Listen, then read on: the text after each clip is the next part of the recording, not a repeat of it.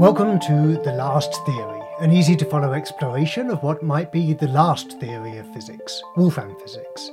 I'm Mark Jeffrey, and this is episode 14 Space Time is Dead.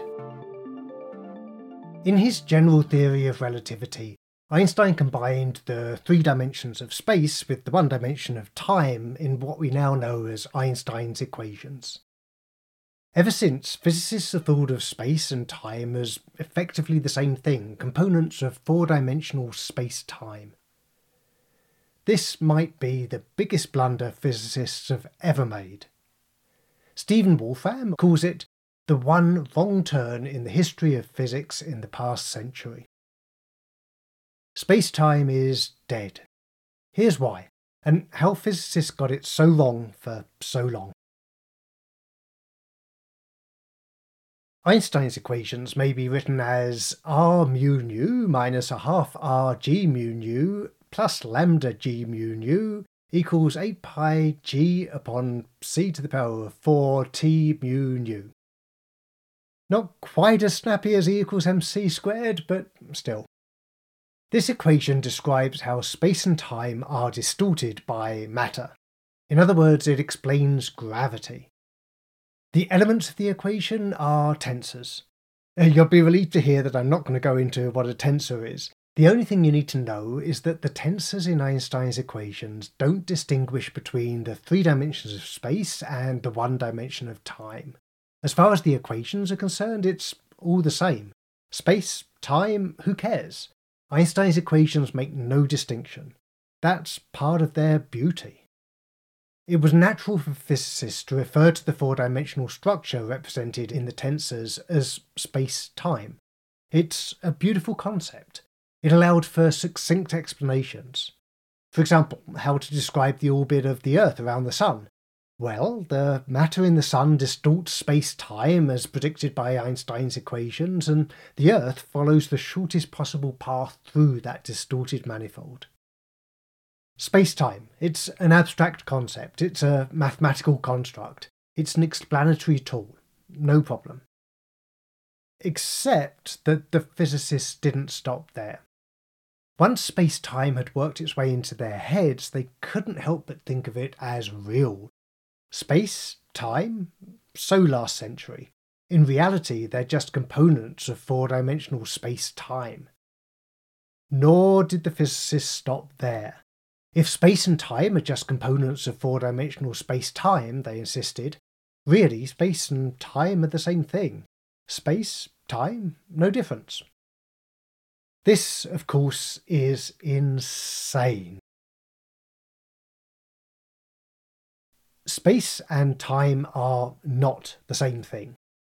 Obviously. Here's a quick demonstration. First, I'm going to stop this stone's movement through space.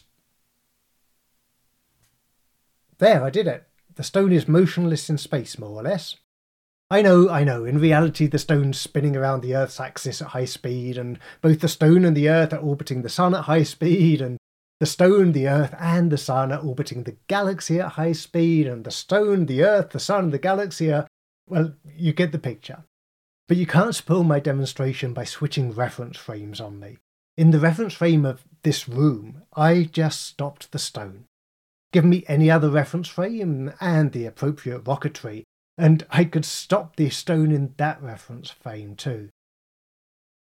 Okay, next I'm going to stop the stone's movement through time.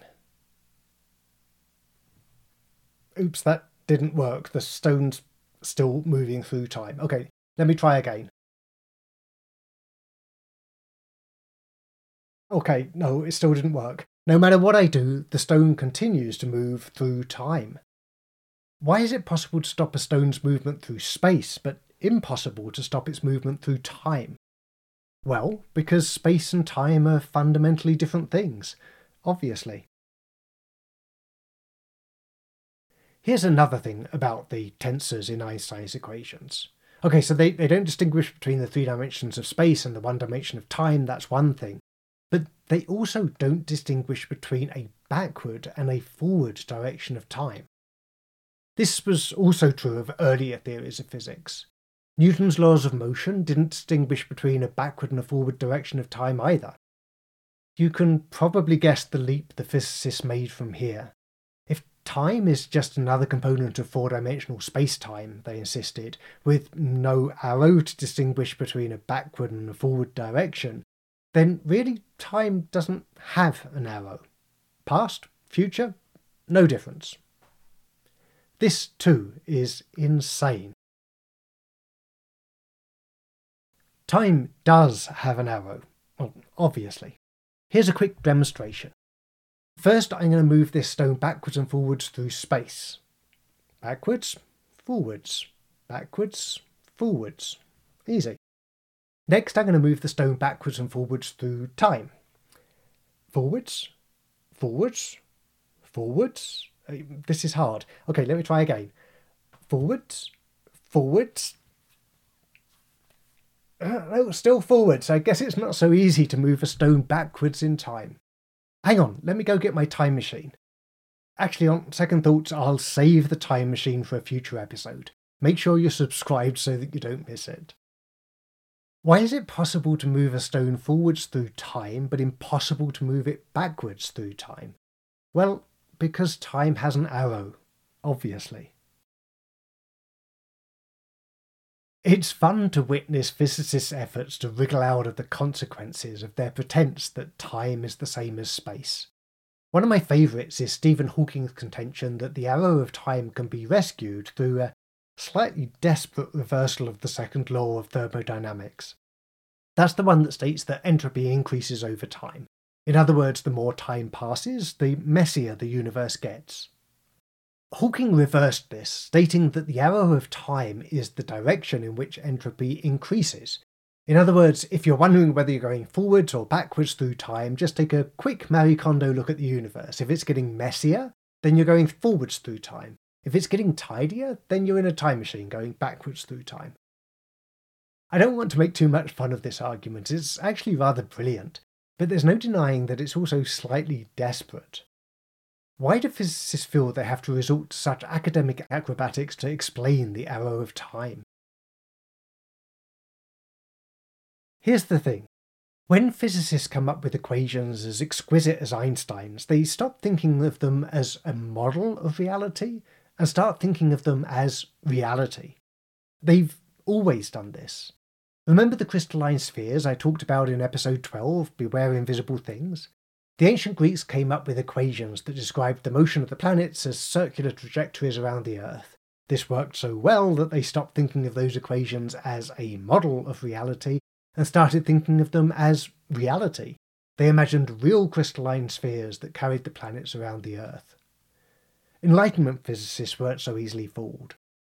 Newton came up with much better equations that described the motion of the planets as an acceleration towards the Sun that varied with their masses and the inverse square of the distance between them. This worked so well that the physicists stopped thinking of Newton's equations as a model of reality and started thinking of them as reality. They imagined real gravitational forces between the Sun and the planets to explain their acceleration. 20th century physicists weren't so easily fooled.